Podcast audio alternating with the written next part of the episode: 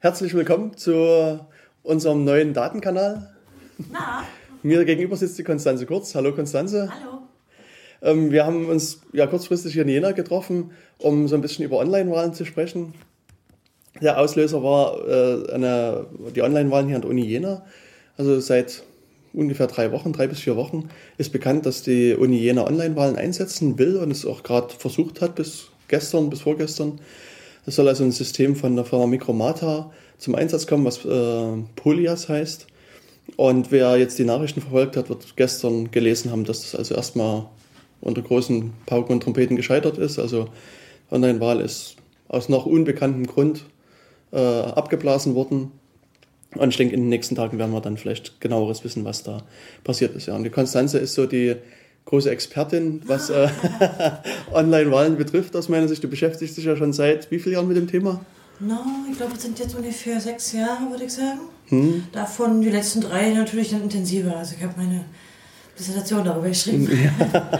Wobei ich natürlich nicht nur Online-Wahlen betrachte, sondern äh, Wahlcomputer im, ja, im eigentlichen genau. Sinne. Und ich äh, habe auch elektronische Wahlhilfsmittel dazu genommen, weil ich glaube, hm. dass in Zukunft wahrscheinlich erstmal diese so, so optische Scan-Verfahren und so weiter hm. häufiger im Einsatz sein werden als eigentliche Online-Wahlverfahren.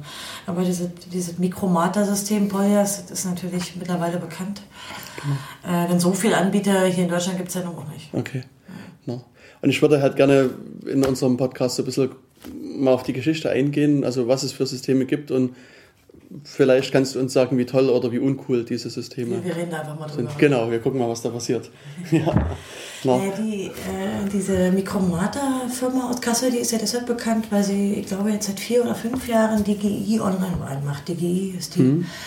Gesellschaft für Informatik, und die haben halt äh, jahrelang mal eine Briefwahl gehabt mit einer relativ geringen Beteiligung. Mhm.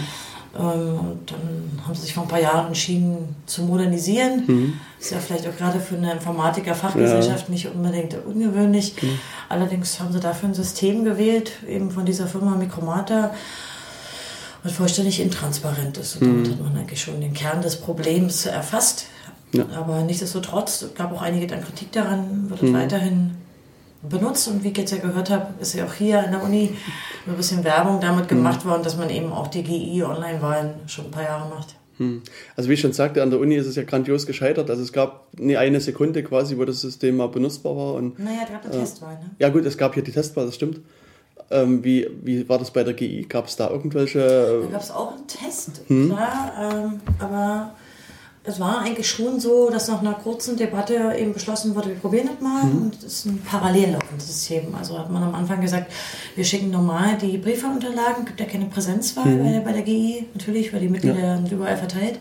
Dann schickt man neben diesen Briefwahlunterlagen so einen Zugangscode. Mhm. So ähnlich ist es Wie hier noch genau. nie auch gewesen. Ja.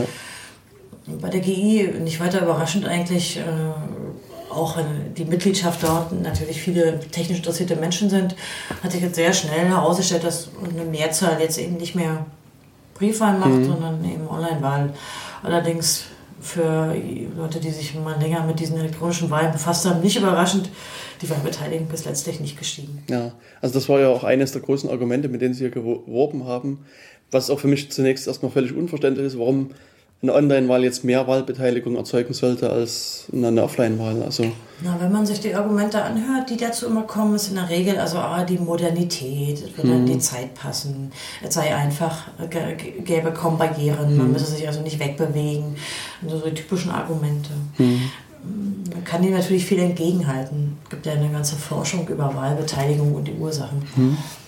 Also wenn man jetzt mal parlamentarische Wahlen oder so sieht, dann bemerkt man schon einen rückläufigen Trend. Ja. Der zieht sich eigentlich über alle westlichen Gesellschaften, wobei die Deutschen im Schnitt eine sehr hohe Wahlbeteiligung haben. Auch okay. mit Europawahlen mhm. auslässt, die immer so ein bisschen schwächeln. Mhm. Also im Vergleich mit Frankreich oder äh, mit den skandinavischen Ländern oder mit den U S A. Mhm.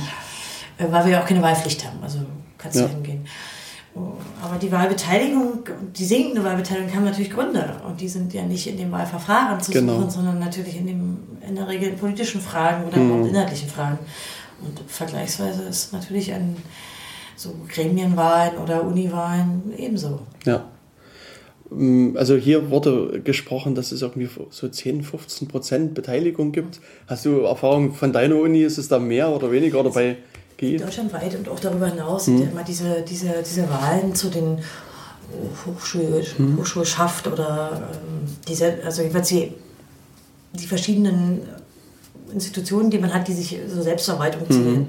immer schlecht besucht, traditionell. Auch an der Humboldt-Uni, wo ich lange war, und immer im Vergleich, also zehn, dreizehn Prozent okay. Witz. Mhm. Ähm, das ist auch in anderen Ländern so. Es gab ja dieses Online-Wahlverfahren auch in Österreich, mhm. das hat ja auch grandios gescheitert, auch da war es so, dass sich immer weniger beteiligen. Okay. Und bei der Online-Wahl noch viel weniger in dem Fall, mhm. da war es umstritten. Also anders als hier gab es ja dann noch mhm. richtig Streit drüber. Hier war das ja eigentlich, oder es ist gar nicht so richtig zum Streit gekommen.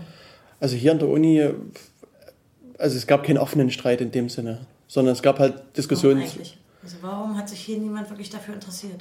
Also mein Eindruck war, dass die Information einfach viel zu spät kam. Also der, also diese initiale Information ist, ich müsste jetzt nachgucken, vielleicht vier oder sechs Wochen alt. Mhm.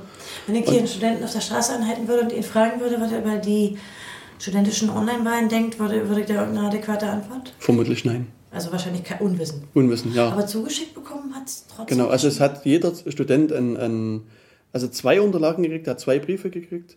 Also einmal die normale Offline-Wahl, also Briefwahlunterlagen mit allen möglichen Unterlagen. Und es gibt bei diesen Briefwahlunterlagen auch eine Urabstimmung über äh, das Stattfinden der Online-Wahlen. Und gleichzeitig äh, gab es einen Brief mit einem Zugangscode für mhm. dieses Online-Wahlsystem, wo der Student halt sich anmelden kann und da sein, oder theoretisch hätte anmelden können. Und wir sollten vielleicht überhaupt mal erklären, wenn man eine Idee hat, wie hm. die Online-Wahlen jetzt hier geht in so einem konkreten Fall. Ja. Sind ja eigentlich alle ähnlich, die Verfahren. Es gibt hm. Unterschiede, aber im Wesentlichen kriegt man vorher ein, irgendeine Form von Identifier zugeschickt. Genau. Ein Code oder hm. meistens irgendwie eine alphanumerische Nummer. Ja. Hier ist es ja, kannst du ja mal genauer sagen. Genau, also hier ist es so, dass sich die, ähm, dieser Zugangscode errechnet aus der äh, Matrikelnummer, aus dem Geburtsdatum und einem anderen Datum, was ich nie im Kopf habe. Also das kann ich nochmal verlinken dann später. Also es gab drei äh, Kriterien und da gibt es halt einen festgelegten Algorithmus. Wie viele, wie viele Zeichen? Und dann äh, gibt es insgesamt acht bis zehn Zeichen, aus denen dann diese mhm. Zugangsnummer besteht. Und die kriegt man per also Schneckenpost, per Briefpost. Genau, ganz normal Briefpost. Also aber jeder, nicht wahr? Man muss sich nicht vorher für eine Wahl registrieren, sondern jeder, der Jeder Student. eingeschriebene Student. Mhm. Wobei also in dem Brief äh, steht diese Nummer nicht drin, sondern es äh, gibt da einen Algorithmus, der beschreibt, wie diese Nummer zu rechnen ist. Also mhm. es könnte auch sein, dass durchaus einige Studenten vielleicht schon daran scheitern. Die waren auf mein Geburtsdatum. Ja. Also selbst mit dem Wissen kann das auch schwierig sein, wenn man alle Daten hat, die in der richtigen Reihenfolge zusammenzusetzen, könnte ich mir nee, vorstellen. Nee, das ist so falsch, das ist ein Sicherheitsfeature. Ah, ah, alles klar. Weil jemand den Brief abfängt, kann er ja nicht das Geburtsdatum wissen. Oder die ja. Entschuldigung. Okay. Also das ist der erste Schritt. Und in dem zweiten Schritt, also wenn ein Online-Wahlverfahren quasi eröffnet ist, also mhm. nur aus Sicht des Wählers, mhm. dann hat er eine Webmaske. Genau. Und kann den beliebigen Browser in der Wahl wählen mhm. und sich mit diesem zugeschickten Code identifizieren. Genau. Und dann mh, kriegt er was ausgeliefert? Kriegt er einen, äh, einen, einen Wahlschein, der so aussieht wie der Briefwahlschein, oder ist es ein anderes? Also ich habe den, den eigentlichen Wahlschein nie zu Augen gekriegt. Also ich, es gab mal eine Testvorführung von Micromata und das war... War die öffentlich? Die war öffentlich. Und was die da gezeigt haben als Testsystem war, war nacktes H T M L. Also es war einfach weißer Hintergrund, schwarze Schrift und der Tester A, Tester B und Tester C oder was weiß ich. Hm. Also Personen mit einem beliebigen Namen wurden da halt genannt. Und du es war wirst aber als Wähler auch gerne designmäßig mehr angesprochen werden. Natürlich. Also die das haben ist, eher die, theoretisch gezeigt, wie es abläuft, ja, aber genau. Sie haben es nicht so vorgeführt, also, dass du wüsstest, wie zum Beispiel der Wahlzettel aussieht. Nee, den Wahlzettel habe ich dort nicht so gesehen. Also den Wahlzettel nur so als, als wirklich simple Liste. Da gab es eine Liste mit, ich glaube, drei Namen, die man ankreuzen konnte, und dann hat man auf Wählen oder Abschicken geklickt. Und dann mhm. und war wahrscheinlich noch ein zweistufiger Prozess, also wollen Sie wirklich wählen? Ja, ja, genau. Hm. Ah ja, und wahrscheinlich, also so zumindest wie ich das Polyas-System kenne von den G I-Wahlen, ist hm. noch so, dass Sie also ja, wie so eine Art elektronische Urne haben, also hm. ein Rechner letztlich, der diese Stimmen dann so lange festhält, bis der Zeitpunkt des Auszählens gekommen ist. Also sprich, der, genau. der, der Knopf drücken für hm. Auszählen. Also ja. dass sozusagen nicht sofort ein Ergebnis irgendwie feststeht, sondern die Stimmen erstmal gespeichert werden. Genau. Okay. No. Dann sind ja vergleichbar. Hm. Ähm, wer, wer ist hier an der Uni derjenige, der bestätigt, dass die Wahl korrekt abgelaufen ist? Also wie ist das organisatorisch hier? Da gibt ja neben dem Wähler hm. immer noch die Orga-Seite. Es gibt das, das Wahlamt. Mhm. Und innerhalb des Wahlamtes gibt es eine Person... Ja, wie gesagt, den Namen müsste ich dann raussuchen, habe ich jetzt gerade irgendwie vergessen. Ähm, der quasi den, den Wahlablauf überwacht und dann am Ende auch die Korrektheit der Wahl bestätigt. Und eine Wahlkommission wird es wahrscheinlich, also eine... Ja, und die Wahlkommission natürlich auch. Also genau. Ist wahrscheinlich der Vorsitzende der Wahlkommission. Richtig. Genau. Und das ist ja auch mal, ist ja auch ein rechtlicher Akt letztendlich. Mm, also. Genau. Und was, wird, und das, was bestätigt er da eigentlich? Das ist eine gute Frage. Das, das ist eine der entscheidenden Fragen. Ja, ja, ne. Also, hm. Was könnte er eigentlich sagen über das hm. System? Also es ist so, dass, äh, soweit ich die Architektur noch im Hinterkopf habe, ähm, ist es so, dass das Wählerverzeichnis liegt gar nicht an der Uni Jena, mhm. sondern es wird von Micromata gepflegt. Und ähm, also die Uni meldet halt zu einem gewissen Stichpunkt halt dieses Wählerverzeichnis dahin und dann wird da quasi ein Abgleich gemacht. Und ähm, ja, was er t- konkret bestätigt, das nee, ist, ist mir offen. Also es ist, ist ja in der Regel ja. der, dass man... Äh, ja, irgendwann die Unterschrift setzt, mhm. das ist das Ergebnis und ich bestätige, dass es rechtmäßig zustande ja, ja. kommt. Das ist mhm. ja eigentlich so ein bisschen die formale Funktion. Mhm. Aber also die Frage ist natürlich jetzt irgendwie ein bisschen, also ich habe die natürlich allgemeiner gemeint. Also mhm. die ja. Fragen haben sich ja bei vergleichbaren Systemen auch gestellt. Mhm. Und das jüngste Beispiel, ein bekanntes, die sind in Österreich. Da gibt es die mhm. sogenannten Ö H-Wahlen. Mhm. Das ist eben die Hochschulschülerschaft in Österreich für die mhm. Unis und Hochschulen. Und die haben ein Online-Wahlsystem allerdings von einem anderen Hersteller. Mhm. Äh, verwendet, wo sich genau natürlich die Wahlkommission dort dieselbe Frage gestellt hat. Hm. Äh, die haben sich gesagt, wann unterschreibe ich eigentlich hier, wenn ich bestätige, dass hier alles rechtmäßig abläuft? Und ja. inwieweit kann ich das eigentlich prüfen? Also bis es natürlich ähm, die Beteuerung, die der Anbieter, ja. also auch durchaus, also man will den Menschen unterstellen, aber hm. prüfbar ist es ja nicht. Und so war es in Österreich so, dass ähm, die Kommissionsvorsitzende, hm. ich glaube, sie hieß Frau Marx, Gerda Marx, wenn ich okay. mich erinnere, und äh, ihr Stellvertreter zurücktraten, weil sie einfach sagten, also kann ich nicht bestätigen, hm. möchte ich auch nicht bestätigen, dafür gebe ich meine Unterschrift nicht. Hm. Aber bis dahin ist es ja hier in Jena eigentlich gar nicht nee. gekommen. Nee. Also die Wahl ist nie wirklich eröffnet worden. Aber kann natürlich das trotzdem sein, dass die Urwahl darüber, ob Online-Wahlen prinzipiell hm. durchgeführt werden können, bestätigt wird. Das kann sein. Ja. Gibt es da schon eine Meinungsumfrage? Das ist mir nicht bekannt. Also ich glaube es auch, glaub's auch nicht. Die Studenten denken darüber? Ob sie wollen oder ob es ihnen egal ist? Oder ob sie also ich vermute, dass den meisten egal ist. Ich habe jetzt nur mal eine Handvoll Leute gefragt und die sagen natürlich, ach, das Online-Wahlen ist natürlich viel bequemer und es ist natürlich äh, mit weniger Aufwand verbunden. Also so die üblichen Argumente, die man vielleicht man auch... Kann auch äh, ja mal, mal, also man kann sich mal überlegen, der Aufwand mhm. bei einer... Bei einer also bei euch gibt es ja drei Möglichkeiten. Du mhm. kannst hingehen, also Präsenzwahl, du genau. kannst den Brief abschicken oder online wählen. Genau. Wobei online wählen jetzt ist, nicht stattfindet, ja. aber normalerweise wären es die drei Wege mhm. gewesen. Das können wir uns den Aufwand überlegen. Hingehen ist natürlich immer aufwendig. Ja. Mhm. Man muss sich anziehen aus Bett und dahin und so. Äh, auch Briefe hat einen gewissen Aufwand. Ja. Man muss also mhm. irgendwie den Brief irgendwo hinbringen. Ja. Und Online-Wahl ist, kann man so sagen, aus dem Bett absteigen. Überall möglich. Mhm. Ich vermute sogar mal, dass wir das so machen, dass man es auch mit einem Mobiltelefon benutzen könnte. Also ja. man muss nicht mal irgendwie noch nicht mal aus Bett aufstehen. Man muss nicht mal aus Bett aufstehen. Ja, sie hatten in Österreich äh, als Werbung für das mhm. Online-Wahlsystem tatsächlich auch so eine Art von Werbung. Und zwar so ein Plakat. Mhm. Ähm, da lag ein Typ im Bett, mhm. halbnackt. Und äh, an ihn geschmiegt auf beiden Seiten attraktive weibliche, hm. während er also einen Laptop auf dem Schoß hatte hm. und schnell noch weht. Das war tatsächlich die Werbung in Österreich. Die hat auch noch anderen Ärger bekommen, weil sie natürlich irgendwie, oh, war ja ganz sexistisch. Ja, ja. Aber also die, die, die Message war natürlich auch hm. total klar, du musst dich nicht mehr bewegen, geh dahin und das hm. ist total modern. Ja. Ähm, in gewisser Weise ist es ja auch nachvollziehbar. Hm. Man hat tatsächlich ein bisschen weniger Aufwand, immer mit, da kauft man eigentlich dafür, klar. Hm. Äh, nur ist es ja so, wir haben ja in Deutschland gewisse Regeln für Wahlen, nicht wahr? Hm. Äh, die sind ja bei uns grundgesetzlich festgeschrieben, aber diese Wahlgrundsätze sind ja eigentlich nur für, sagen wir mal so, parlamentarische Wahlen genau. festbindend. Hm. Allerdings finde ich, dass diese Wahlgrundsätze sich auch durchaus äh, über den parlamentarischen Sektor hinaus als Grundsätze verfestigt haben. Also man hat mhm. in Deutschland, anders als in anderen Ländern, eine Vorstellung, wie, wie eine faire Wahl aussieht. Mhm. Zum Beispiel gehört die Geheimheit dazu, ja. was anderswo ja vielleicht nicht unbedingt mhm. so ist. Die Allgemeinheit der Wahl, die Gleichheit, also man hat ja diese Grundsätze auch so verinnerlicht. Mhm. Aber ein Teil davon wird halt bei diesen Hochschulschaftswahlen jetzt dann nicht, nicht mehr wirklich beachtet. Ja. Also die sind offenbar nicht wichtig. Und zwar mhm. Transparenz und Nachvollziehbarkeit. Mhm. Also das war auch ein Argument dieser Micromata-Leute in dieser Präsentation, dass sie gesagt haben, ihnen ist sehr wohl bewusst, dass es für eine Landtags-Bundestagswahl ihr System völlig ungeeignet ist, eben aufgrund der Kriterien, die du genannt hast. Aber sie meinten, dass bei einer Hochschulwahl ist das ja quasi alles easy und das, da, da kann man was machen. Also die also, Begründung dafür, dass sie sich an, diese, an diesen hohen Standards nicht orientieren, hm. ist dann genau welche? So, sozusagen das, also so wie ich es verstanden habe, dass sie sagen, so, dass eine Hochschulwahl ist eher unwichtig, in Anführungsstrichen. Hm. Und also hat, trägt nicht diesen Charakter einer parlamentarischen Wahl. Hm. Ja, das ist tatsächlich auch ein, teilweise eine juristische Argumentation, die jetzt hm. kommt. Denn die, der, dieser neue Wahlgrundsatz der Nachvollziehbarkeit ja. und Transparenz ist ja erst kürzlich geschaffen worden. Mich erinnere nicht an Wahlcomputerurteil, aber mhm. ähm, das heißt natürlich noch lange nicht, dass jetzt alle diesen Grundsatz für sich annehmen. Mhm. Und sich sagen, also das ist mir so wichtig, dass ich jetzt auch für nicht-parlamentarische Wahlen umsetze.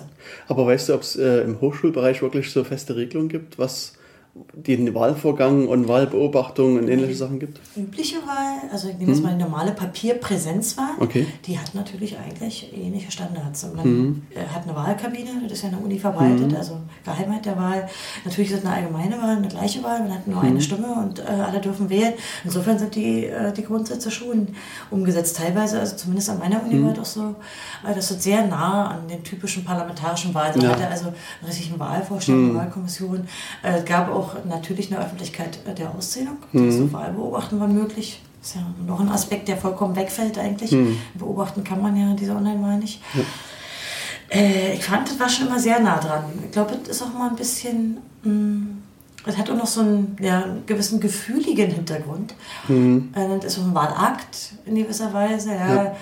Man hat mhm. halt auch Rechte als Student, man darf mitbestimmen. Also da kommt ja noch so eine Komponente, die nicht wirklich rechtlich reglementiert ist, sondern eher so ein Gefühl für die, für die Wichtigkeit des Wahlaktes hm, drin das, hat. Also man richtet da halt ein Wahllokal ein, ja. man, man macht dann oben an den Gang eine Nummer, ja da ist hm. Wahllokal eins und da ist zwei, also ja. das hat man eben auch von, von den parlamentarischen hm. Wahlen kennt. Ich glaube, war auch immer still in den Wahllokalen, hm. ja da saßen dann immer zwei und ja. haben eben abgestrichen, also hat man schon hm. sehr nah an, an die Prozedere, die man aus den normalen parlamentarischen Wahlen kennt, angelehnt. Jedenfalls, ich weiß hm. nicht, ob in allen Unis so ist. Wie war denn bei dir früher, weißt du? Also bei mir war es so, dass es irgendwo im, nee, es gab keine konkreten Räume, sondern es war, gab irgendwo im Gang mehr oder weniger so eine so Kabine, Tisch? so Tische, ja, und also ein Tisch mit, mit so ein bisschen einem größeren Pappkarton, sag ich mal, umstellt und da konnte man halt sein Kreuzchen machen. Okay, aber immerhin die Simulation. Ja, ja, genau. Okay. Hm. Also schon eigentlich, wenn man sich so überlegt, alle Wahlgrundsätze umgesetzt. Genau. Bis hin auch natürlich zur Transparenz. Genau. Und auch letztlich eine gewisse, gibt ja auch eine gewisse Amtlichkeit der Wahl hm. und damit sich halt hier erreicht. Hm. Und ich meine, man, man wählt ja letztlich auch hier keine, keine Puppenspieler oder keine Puppen, sondern das sind ja auch letztlich auch offizielle Vertreter, sind ja auch hier ja, Gremienwahlen gewesen. Ja, die sollen genau. möglichst ja den eigenen Willen und den Gremien umsetzen. Hm. Sei mal dahingestellt, also warum sich so wenige Studenten dafür interessieren, ja. das ist sicherlich, das ist ein eigenen Podcast wert, glaube ich. Hm. Also, naja. Also was Micromata sagt also gut, ist aber nicht so wichtig. Ne? Ja, also sie haben in dieser Präsentation sehr deutlich einen Unterschied gemacht zwischen einer parlamentarischen Wahl und waren sich eben nach deren Aussagen auch sehr wohl bewusst, dass ihr System halt nicht für eine derartige Wahl gehen würde, aber eine universitäre Wahl ist aus in deren Betrachtung durchaus möglich. Ja, aber das ist ja letztlich ja kein inhaltliches Argument. Ja. Also das Bewusstsein darüber ist eine Sache, hm. aber warum man die Abstriche akzeptiert, kann man ja inhaltlich begründen. Man könnte zum Beispiel die typische eben Argumentation mit der hm. Wahlbeteiligung, hm. mit der Modernität, mit Kostensparen, Effizienz, hm. kann man alles Mögliche anbringen. Ja. Aber nur zu sagen, ist mir bewusst, ist ein bisschen dünn, finde ich. Ja, ähm, aber was du vorhin gesagt hast in Bezug auf äh, was unterschreibe ich und was nie, da ist mir halt auch bei der Präsentation aufgefallen. Also es gab aus meiner Sicht einen starken Unterschied zwischen dem, was sie präsentiert haben mhm. und zwischen dem, was dann am Ende wirklich in dieser äh, Live- Systempräsentation passiert ist. Also, ja, erzähl doch mal ein bisschen von der Präsentation. Ja. Wollen ja die Hörer bestimmt wissen. Genau. Und zwar war es das so, dass in der Präsentation zunächst erstmal wirklich von sehr hohen kryptografischen Standards erzählt wurde. Also sie waren der Meinung, es ist alles ganz sicher, was sie da machen und sie nehmen das Beste vom Besten, das Neueste vom Neuesten. S H A zwei fünf sechs. Genau, genau, für die Experten S H A zwei fünf sechs. Und, ähm, vielleicht solltest du ein bisschen erklären, also ein bisschen was über Hash-Funktionen jetzt sagen, oder sind, ist bei Datenkanalhörern klar, dass alle wissen, was gemeint ist? Vermutlich nicht, also Hörerschaft ist ja doch... Wikipedia-Link dazu? Ja, ja, ich mach dann... Du ja. bist ja faul. Ja. Also auf jeden Fall haben sie gepriesen, dass sie also die... Genau, also dass sie auf alle Fälle ähm, diverse gute Algorithmen verwenden, um das mal vereinfacht zu sagen und... Ähm, was dann später bei der Präsentation, also bei dieser, bei dem Live-System zu sehen war, dass dort äh, Fehler oder Meldungen durch das System durchliefen, die irgendwas von M D fünf behaupteten. Ein M D fünf ist seit vermutlich also seit zehn Jahren sicher gebrochen, also da ja, mittlerweile, also mittlerweile ist es mhm. ja also auch äh, es gab ja diese diesen äh, Flame, ja, der hatte äh, neue Kollision, ja. Genau, und der hatte auch eine M D fünf Kollision mit dabei. Also insofern M D fünf ist ist also das sollten wir wirklich mal erklären. Zumindest also es ist eine wirklich abgehangene alte äh, ja, Methode, die man die man wirklich als gebrochen und als auch überlebt irgendwie beschreiben kann. Ja. Aber wie, erzähl doch mal, wie Sie erklärt haben, dass Sie Ihr angeblichen verwendeten Verfahren nun doch durch M D fünf äh, ja, genau. Haben. Also das war eben dann direkt eine Frage, die ich dann gestellt habe an die Leute, warum denn da was von M D fünf steht, mhm. wenn Sie gerade was von S H A zwei fünf sechs erzählt haben. Und die Begründung war dann, dass Sie in Ihrem Programmcode vergessen haben, die Meldung zu aktualisieren. Also Sie haben sozusagen, äh, Sie verwenden intern natürlich S H A zwei fünf sechs, aber... Ihr Programm meldet aus Versehen noch äh, falsche Werte sozusagen. Und das ist also. Äh, Immerhin stand da nicht, äh, äh, weiß ich nicht, hier ist die Simulation äh, der Hash-Funktion. Ja, ja, ja, genau. Ja. Hm, das war tatsächlich Ihre Antwort. Ja, ja, genau. Also es wäre was für den Lame Excuse Award äh, ja, oder sowas. Hm. Das aber, kann man sich eigentlich generell als Ausrede merken, oder? Ja, ist doch. Man sagt einfach, man schreibt, ja, aber dahinter läuft ein Ferrari. Ja, ja, genau, genau. Ne. Äh, sieht hm. aus wie ein Trabi, aber naja. Hm. Okay. Und, und ähnliche Sachen gab es halt auch am Anfang schon, dass, also äh, ich hatte es vorhin schon angedeutet, mit dieser Nummer, dieser Zugangsnummer, die sich da aus Matrikelnummer und so weiter zusammensetzt, ähm, da war es auch so, dass sie am Anfang behauptet hätten, dass diese Nummer lässt sich also, kein, also sehr schwer nur errechnen mit Computersystemen. Und ähm, wenn man kurz drüber nachdenkt, also gerade hier an der Uni Jena ist es so, die Matrikelnummer wird laufend vergeben, also eine fortlaufende Nummer. Und jedes die hat auch nur einen relativ kleinen Raum. Genau. Also jedes Semester kommen... Die ist richtig wenig. Wenn genau. Man, die ist bestimmt fünf- oder sechsstellig, ne? Die ist jetzt sechsstellig. Sechsstellig. Wahrscheinlich mhm. hat sie immer eine Einsform zum Beispiel. Genau. Ja, mhm. natürlich. Und der Geburtstag, und da ist sie dir sehr ähnlich. Also wir das wissen, dass das sozusagen genau. an den ersten beiden Stellen immer nur von mhm. eins bis einunddreißig mhm. ist und so weiter. Ja. Also es ist also, eine sehr schwache Entropie. Genau. Und dann hat er was entgegen. Und, und dann seine Antwort war, naja, es ist eigentlich gar kein geheimes Kriterium, das kann eh jeder wissen. Also ja. am Anfang war es geheim und als ich dann darauf hinwies, war es dann halt nicht mehr geheim. Also, und solche Sachen passierten dann halt in dieser Präsentation. Und ähm, aber gut, also jetzt mal rein logisch. Hm? Wenn du diese Nummer hast, kannst du für jemanden eine Stimme abgeben? Nee. Also ich kann mich, ich habe da dieses, diesen Login-Namen, aber ich brauche immer noch die, die ich sag mal, P I N-Nummer oder die, ah, okay. die, das also Passphrase. Und, ja, okay. und diese, also diese Passphrase ist wirklich eine Passphrase, also die, ich hab's nicht mehr genau im Kopf, aber es müssten fünfzehn Stellen und wirklich mit Sonderzeichen, mhm. Buchstaben, Zahlen und so weiter. Also das ist dann, das ist wirklich nicht mehr einfach zu raten. Ja, ähm, ich denke bei den G-E-Wahlen, wenn ich mich da recht entsinne, da war es die Mitgliedsnummer, die sie nehmen und okay. schicken sie dir mhm. auch einen Code zu. Ja. Und da können sie erst recht, also die ist mhm. sechsstellig, die Mitgliedsnummer, die ist, äh, mhm. ich glaube, ein, ein Buchstabe und fünf Zahlen oder so. Mhm. Das war dann drei Jahre, so kann man gut raten. Mhm. Aber was ich mich frage, warum macht man dann überhaupt so einen Aufwand mit Zusammensetzen aus drei verschiedenen Fakten und sagt dem Studenten gleich, dein Zugangscode ist deine Matrikelnummer und fertig. Also, das, ja, aber jetzt, also jetzt kommt es ja mit den grundsätzlichen Fragen, warum macht man überhaupt so einen Aufwand? Ja. Die Frage könnte man sich ja nun generell stellen. Mhm. Äh, ja, ist natürlich interessant, warum hast du ihn nicht mal gleich gefragt? Ja, weil mir die Frage damals nicht eingefallen ist. ja, hm. äh, aber und, erzähl mal, mal, mal kurz einen Schritt zurück. Ja? Also, wie war, nachdem Sie eher theoretisch vorgestellt haben, wie war denn diese Präsentation? Also habt ihr danach ähm, einen guten Überblick gehabt, was das für ein System ist und wie man es benutzt und so? Also Sie haben es theoretisch aus meiner Sicht vollständig erklärt. Das System ist aber aus, zunächst sehr komplex und man kann es... also man braucht irgendwelche Vorunterlagen, um sich das vorher mal durchzulesen und zu durchdenken. Das heißt also... Das sind andere Leute, die eine technische Vorbildung nee. haben, wie du? Das mm-mm. gehst du davon aus, dass andere gar nicht, auch inhaltlich nicht folgen? Oh, ja. Ach so. Also es saßen zunächst erstmal natürlich wenig Leute drin. Von den wenigen Leuten waren mindestens ein Viertel bis die Hälfte Vertreter von Micromata, von der Uni. Also die halt zum Teil präsentiert haben oder die halt irgendwelche Leute vorgestellt haben. Das war mehr so und die, äh, naja, und die andere Hälfte war, es war halt eine öffentliche Veranstaltung, aber okay. ich meine, es ist halt wie immer an der Uni interessiert das halt eben auch zu nee, wenig. Ja. Und, und ich, wenn ich jetzt so in Gedanken nochmal durchzähle, waren ich glaube fünf bis sieben oder acht Leute, die also aus der Studentenschaft im weiteren Sinne kamen. Keine Materialien, das heißt, du musstest, genau. konntest immer nur sofort reagieren, du hm. konntest nicht vorher schon mal lesen. Ja, genau. Wir müssen und, vielleicht noch was anderes kurz sprechen, also äh, ich werde mal Frage formulieren. Es ist ein proprietäres System, richtig? Genau. Äh, hat jemand den Quelltext gesehen? Nein. Außer bei Micromata selbst. Außer bei Micromata selbst. Und es ist so, dass wir momentan, also es hat sich jetzt auch erst letzte Woche äh, konkretisiert, es gibt also ein N D A, ein Non-Disclosure Agreement, dass man mit der Firma Micromata schließen kann. Also du zum Beispiel? Ich zum Beispiel, ich auch. Du auch, beliebige Person. Und wenn man das unterschreibt, kann man in den Quellcode Einsicht nehmen. Aber man bekommt den nicht, aber man darf mal gucken. Nee, man bekommt den. Also man bekommt eine, eine virtuelle Maschine, also ich weiß nicht, ob es VMware war, also, also einmal eine, Festinstall, also eine Festinstallation und den Quellcode dazu und also kann den halt... Wie, ähm, was geschrieben ist? Ähm, Java. Und kann den, ich glaube, drei Wochen lang angucken. Also man kann drei Wochen lang da angucken und dann muss man quasi den Quellcode wieder an die Firma zurückschicken. Also... Vermutlich zum Schutz der Betriebs- und Geschäftsgeheimnisse. Ja, ja, ja, genau. genau. Und das Problem ist halt, dass, wie bei den meisten N D As, man darf halt niemanden über irgendwelche Erkenntnisse berichten, außer Micromata und dem Wahlamt. Und es ist auch so, dass äh, da drin geschrieben stand, dass man, also diese, dieses Vertragsverhältnis gilt für unbestimmte Zeit, also für alle Ewigkeit also und so weiter. Also das ist. Äh, das heißt, du hm. hast den N D A dir schon mal geben lassen und auch genau. durchgelesen. Ja. Was hat dich dann aber gehindert, ihn sofort zu unterzeichnen, um die, den Java-Code endlich zugute zu führen?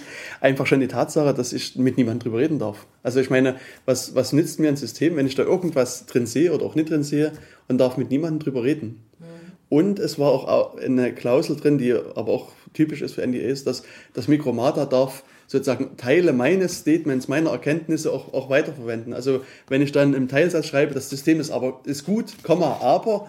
Dann wird eben der Satz, das System ist gut, dann irgendwie nach draußen gepastet und, und also, ja, ist also, ja, also das, ja, ja, genau. Also äh, nehmen wir jetzt mal, nehmen wir, du sagst, dass du grundsätzlich so ein N D A nicht unterzeichnen würdest. Nee. Ja. Mm-mm. Na gut, also und, wir können davon ausgehen, dass das System ja schon ein bisschen abgehangen ist. Das heißt, das genau. ist ja noch nicht gestern entwickelt ja. worden.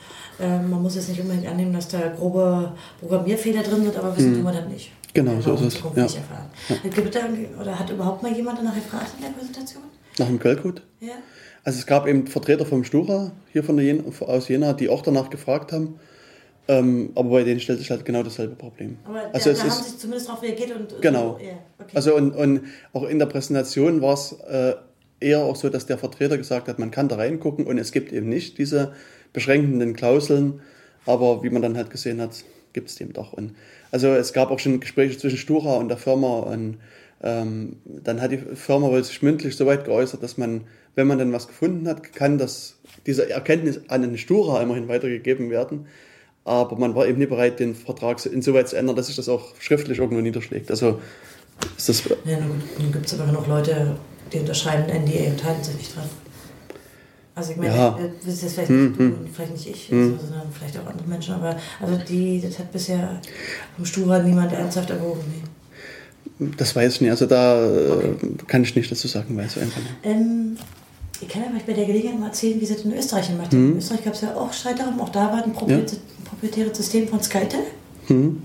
Und äh, nach langem Hickhack hatten sie sich entschieden, ja, wir lassen eine Auditierung zu. Mhm.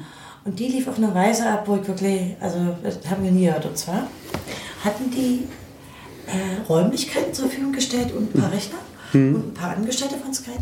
Mhm. Und dann konnten äh, jeweils von den Fraktionen der zu Wählenden, so wie mhm. eben die Parlamente zusammengesetzt ja. sind, äh, Leute entsandt werden, Experten. Mhm. In der Regel machen die, also, ja, die nicht selbst, ja, sondern die schicken dann mhm. irgendwelche Techis. Und die dürften dann gucken. Aber gucken heißt wirklich gucken. Das heißt, ja. jemand anders hat gescrollt mhm. mit dem Text. Natürlich, also kannst du vorstellen, ja, ja. tausend Zeilen Code mhm. und so drei, vier Stunden. Ach, ja, so, so eine bizarre Auditierung ja. habe ich noch nie. Das ist natürlich ein totaler Unsinn. Ja, genau. Hm. Und da das haben sie noch lustige Sachen ereignet. Also A, dass natürlich äh, einige der, der Techis, die sich äh, die dann dahin mhm. haben, sofort protestiert haben, was soll das sein? Mhm. Also zumal wenn die nicht mal die Maus anfassen, da sollen die scrollen. Und wenn sie dann komische Dinge entdeckt haben, zum mhm. Beispiel, also nicht Kommentare, wo sie was nachfragen, mhm. dann haben wir mal weiter gescrollt. Also es gibt natürlich Formen, die sie dann mhm. irgendwie so einräumen als, als eine Art Transparenzsimulation, mhm. die durch einen Witz sind. Ja, ja. Ich meine, wir wissen, wie Auditieren geht. Äh, mhm, genau. Nicht so. Ich meine, es war auch hier, also es gab hier den Vorschlag vom, vom, vom Wahlleiter, das auf ähnliche Art und Weise zu machen, dass, dass der, Mensch jetzt seinen Laptop aufmacht und wir mal gesammelt über den Quellcode drüber gucken und, und dann sagen, es ist ja, gut oder es ist schlecht. Aber da war es einfach bei ihm auch technische Unkenntnis. Also ich habe ihm versucht, also mit so einem Autovergleich das mal klar zu machen. Also ich komme jetzt entweder zum Arzt oder mit meinem Auto in die Werkstatt und sage, das Auto ist kaputt oder, oder irgendwas geht nicht. Und, und der, der Reparateur soll mir quasi mit dem Blick aus der, aus, aus der Werkstatt raus mal sagen, woran es liegt. Und das ist also... ist ja in gewisser Weise zumindest also vergleichbar. Der hat, das hat also, verstanden, warum man in den Quelltext der, kommt? Der, also der hat schon verstanden, dass man da vielleicht mal reingucken kann, aber er hat nicht verstanden, dass man das nicht einfach mal mit durchscrollen oder mal mit, mit fünf Minuten drauf gucken, sofort alles sieht, was da kaputt ist. Also, aber das ist, wie gesagt, er ist auch kein Techniker. Also er ist halt, also Sie hatten also auch Marketing-Droiden dabei sozusagen. Ja, na klar. Hm. Merkt man ja meistens gleich ja, in der Art der Präsentation. Genau, genau. Ah, okay. Hm. Aber dennoch... Und Erklärung, war das sehr professionell aus deiner Sicht? Also haben Sie das auf eine Weise präsentiert, die du als professionell empfinden würdest und, ich sag mal, ein gutes Marketing, wenn Sie schon eins machen?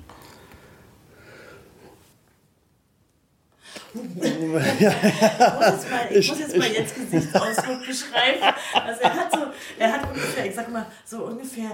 Also so, so, so, so eine Biberbacken gemacht. Kann ich nicht beschreiben. Okay, du zweifelst daran, dass das eine wirklich professionelle, gute Marketing. Ja, also es gab am Anfang halt jemanden, der so P R-Marketing-Mensch war, der natürlich immer da uns gesagt hat, wie toll und gut das alles ist. Ähm, im zweiten Teil gab es halt einfach jemanden, der mehr der Techniker war, der weniger der P R-Mensch war. Und ähm, also der hat sich einfach wirklich nur auf die technische Komponente beschränkt und von meinem Eindruck her versucht, weitestgehend wahrheitsgemäße Antworten auch zu geben. Und, mhm.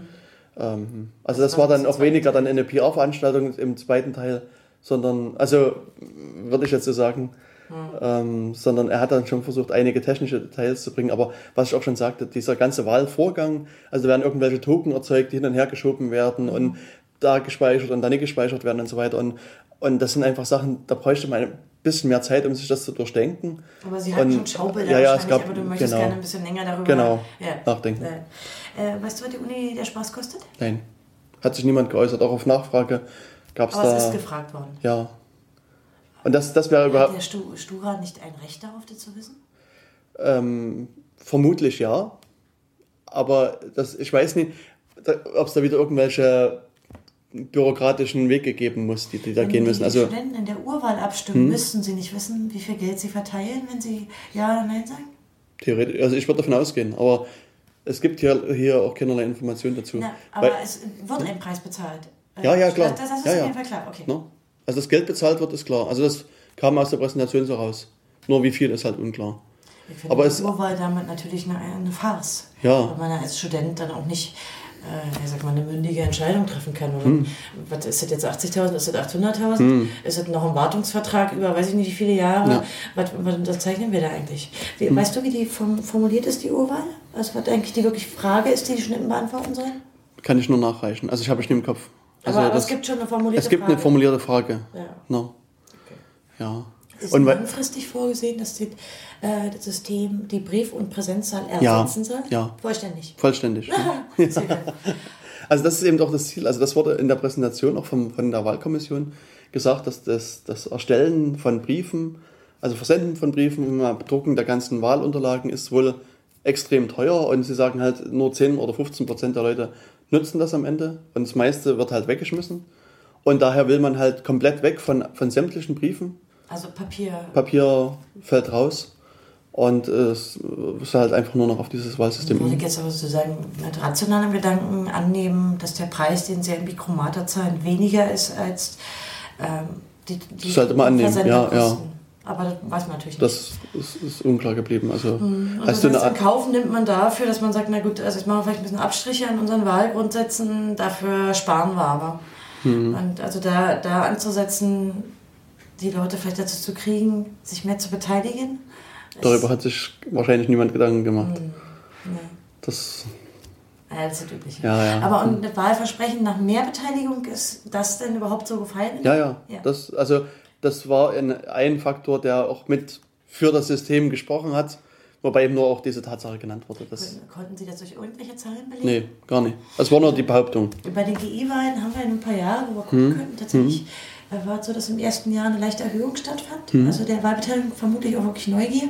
Aber nach ein paar Jahren zeigt sich, es gibt keine Veränderung. Ja. Das ist tatsächlich nicht so. Es gibt ja auch einen wirklichen rationalen Grund, warum das der Fall sein sollte. Ja, aus meiner Sicht. Also man, kann man sich hm? auch wirklich ein bisschen ja. überlegen, dass natürlich Gründe, sich nicht zu beteiligen, mit dem, mit dem Wahlverfahren nichts zu tun. Genau, genau. Ja, ist halt. hm. Wobei die Annahme ist so leicht nicht wegzudiskutieren, weil hm. die ist sehr alt. Ich hm. habe das vorhin schon mal kurz erzählt. Ich habe ja. Äh, ja, mal bei eBay vor vielen Jahren eine Werbung für mechanische Wahlautomaten, das waren so eine Hebelmaschinen hm. aus den U S A geschossen. Ich fand die so sehr schön, also die so sozusagen aus dem vorvorigen Jahrhundert. Mhm. Und da waren so die Argumente pro diese, also mechanischen mhm. Hebelmaschinen drin und da war unter anderem natürlich auch schon die Wahlbeteiligung drin. Also viele Argumente, ja, die man äh, heute wiederbekommt, mhm. also die Modalität, die Effizienz, die Kosteneinsparung, mhm. die Wahlbeteiligung, die war schon dabei. Und natürlich äh, auch damals schon, man kann das System nicht betrügen und so. Natürlich nicht, das ist... Das ist wirklich ja. lustig. Und außerdem gibt es ja Gesetze, die dagegen sprechen und deswegen macht es ja sowieso niemand nach. Das, das ist ja die Argumentation, die tatsächlich, äh, ich weiß nicht, ob du das wusstest, als die Anhörung in Karlsruhe war zu dem ja. Computer, kannst du dich erinnern? Ja, genau. Weißt du, wer das gesagt hat? Nee. Das war der Dressel, damals äh, im äh, Wahlprüfungsausschuss im Bundestag. Okay. Hm. Ach ja. Hm. Der, hat, äh, der, der hat gesagt, äh, schließlich sei der strafbewehrt hm. mit der Durchsage. Ja. Und hat er später, glaube ich, auch nochmal wiederholt in der Tagesschau. Deswegen so geflügelt wurde. Ja, genau. Da gibt es ja Strafe drauf. Mhm. Macht doch keiner. Also das war jetzt auch so, ich wusste nicht, dass die Aussage von ihm kam, aber ich wusste, äh. dass irgendjemand in so einem Zusammenhang das mal erzählt hatte. Ja, wenn man heute die, ähm, generell die Statements aus der Anhörung nochmal liest, ist natürlich mhm. gruselig. Also mhm. wenn man später das Urteil hat, was ja auch sehr gut begründet ja. ist und in sich schlüssig, dann kommen mhm. einem natürlich da viele Aussagen lächerlich vor. Mhm. Wie sieht das eigentlich aus bei anderen Institutionen, insbesondere du hast jetzt mehrfach von G I gesprochen. Weißt ja, du, was G I ist einfach ein bisschen ein Vorzeigeprojekt. Ja, aber weißt du, was es bei denen gekostet hat und, und ob dieses Versprechen günstiger? Äh, nee, auch da ist es relativ unübersichtlich, wie viel hm. da wirklich ausgegeben wurde. Also okay. es gab hier natürlich auch Diskussionen, hm. aber relativ wenig. Hm. Das liegt auch ein bisschen daran, dass es äh, in, der, in der G I auch nur eine kleine Gruppe an Leuten gibt, die da auch aktiv hm, forscht hm. Auch und teilweise auch noch in Zusammenarbeit mit denen, die das österreichische Online-Wahlsystem angeboten hatten. Also es gibt eine kleine Schar von Online-Wahlbefürwortern, hm. die sich auch theoretisch darüber Gedanken machen, die dazu publizieren, hm. die auch mit Online-Wahllobbyisten sehr eng zusammenarbeiten. Hm. Da war es relativ naheliegend. Mhm. Ich denke auch für Micromata und ihr Polyas-System ist natürlich die G I eine ganz gute Werbung. Einfach weil es ein Informatikerverband hm. und äh, man und kann immer sagen, jetzt haben wir da schon einige Jahre Erfahrung. Genau. Das war auch für Sie so ein Argument, also nicht nur, dass es jetzt irgendein Verband ist, sondern speziell, ja. das ist ja der Informatikerverband und wenn die Informatiker schon Wahlmaschinen, also äh, Online-Wahlen nehmen, dann, dann kann es ja noch gut sein. Das ist so. Natürlich überhaupt keine Substanz von, ja. von den... Ich weiß nicht, ob es sind so fünfundzwanzigtausend Mitglieder oder so, mhm. natürlich auch niemand den Quelltext gesehen. Ja.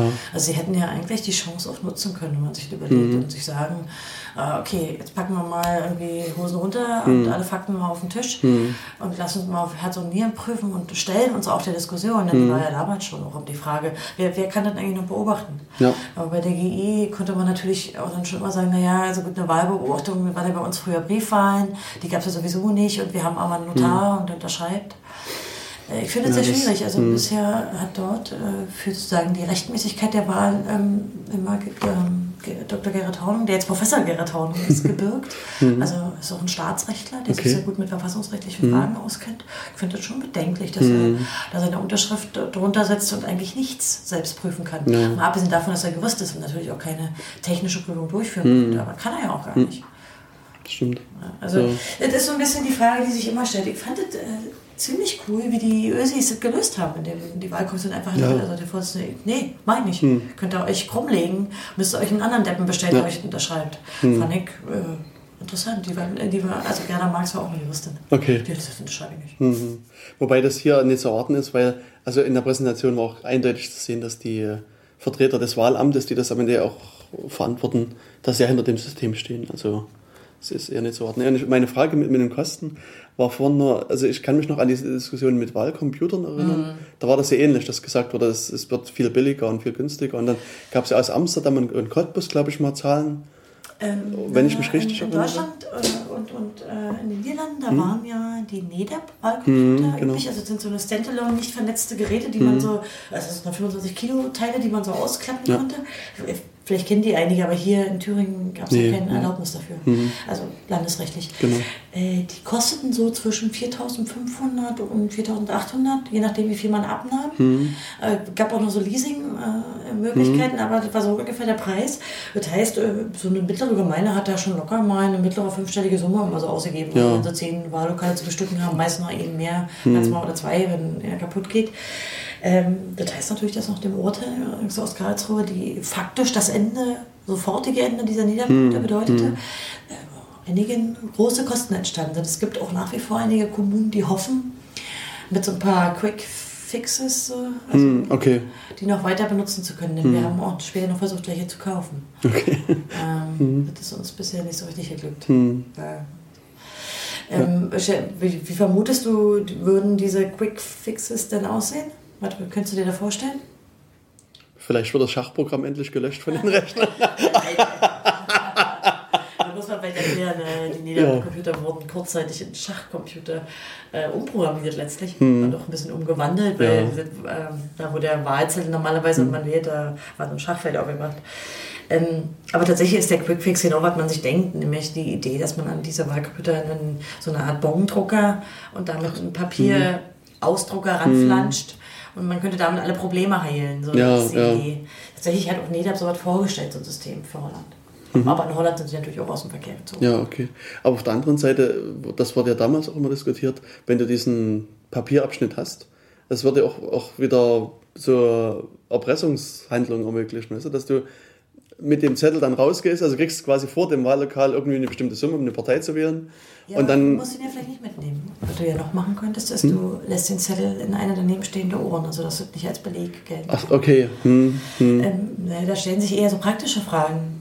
Zum hm? einen, ähm, wie gehst du damit um, dass du ähm, möglicherweise als Bürger in jedem Wahllokal äh, Beanstandung hast und jeweils immer wieder Zettel zählen musst? Hm. Zum anderen natürlich erfüllte die Anforderungen trotzdem nicht, weil es steht in dem Urteil. Im Urteil ja. stehen zwei wesentliche Dinge. Hm. Und zwar, äh, schaltet ihr ab auf den Sachverstand. Im Urteil steht hm. drin, dass man ohne besonderen technischen Sachverstand hm. nachvollziehen hm. können soll, wie geht diese Wahl vor sich. Ja. Als Wähler, als Wahlvorstand und aber auch als Wahlbeobachter hm. in Deutschland. Weil hier ist ja Wahlbeobachten vollkommen frei. Ja, jeder genau. tut, muss man hm. sich nicht mal akkreditieren. Ähm, und da hätte man natürlich nach wie vor ein Problem. Und hm. wenn man immer die Zettel zählt als Beleg dafür, dass alles schön ist, dann macht es natürlich das ist, ja, genau. Mhm. Ja. Es ist ein, ja, ein bisschen ungelöstes Problem. Ich habe kürzlich dazu was geschrieben und einen Leserbrief bekommen, wo auch jemand wieder dabei war. Da haben wir häufiger auch im mhm. C C C, dass wir äh, Leute haben, die haben die, die Top-Idee, also für die Wahlgebühren, ja. die uns hm. da vorstellen. Okay. Und diese, diese hatte sogar schon Patent. Ja. Oh. Okay. Also ich glaube, das wird der Staat noch nicht aussterben. Mm-hmm. Also dass Leute sagen, sie haben die perfekte Idee. Da gab es ja viele das, Vorschläge, also auch ja. für Online-Wahlen sind sogenannte Bingo-Voting von so einer Forschergruppe aus Karlsruhe. Ja. Es mm. blieb ein theoretisches Konzept. Mm. Die hatten immer diese Probleme mit äh, den Zufallsgeneratoren, aber auch äh, mit der Komplexität des Systems. Mm. Also, das wäre ja bei dem Polyas-System von Micromata auch schon ein Problem, ja. wenn äh, jemand ohne technischen Sachverstand hat ja eigentlich schon nicht genau. mehr die Nachvollziehbarkeitsmöglichkeit. Hm. Und nachvollziehbar natürlich auch im Sinne, dass man natürlich, man kann in eine Blackbox-Computernummer nicht reingucken. Ja. Also das Problem löst sich ja sowieso hm, nicht. Ja. Also was mir bei der Nachforschung noch so ein bisschen aufgefallen ist, ist, dass es aus meiner Sicht kaum Unis in Deutschland gibt, die, die auch Online-Wahlen einsetzen. Ich weiß nicht, kennst du irgendwelche Unis? Ja, es gab so Pilotprojekte. Also berühmt ist die sind äh, in Osnabrück schon sehr früh mm, begonnen okay. haben. Aber derzeit werden mir keine bekannt. Und in äh, Österreich sind ja auch abgeblasen. Mm. Mittlerweile sind wir höchstrichterlich mm. äh, abgeblasen worden. Aber es ist eigentlich auch an der Beteiligung gescheitert. Ich war ein Prozent haben online gewählt. Okay. Das war auch eine Form von Boykott. Ja, ja. Ähm, es gibt aber, äh, es gibt natürlich Online-Wahlbeispiele dazu. Mm. Also Estland ist das berühmteste. Ja, Estland ja. tut das seit vielen Jahren. Mm.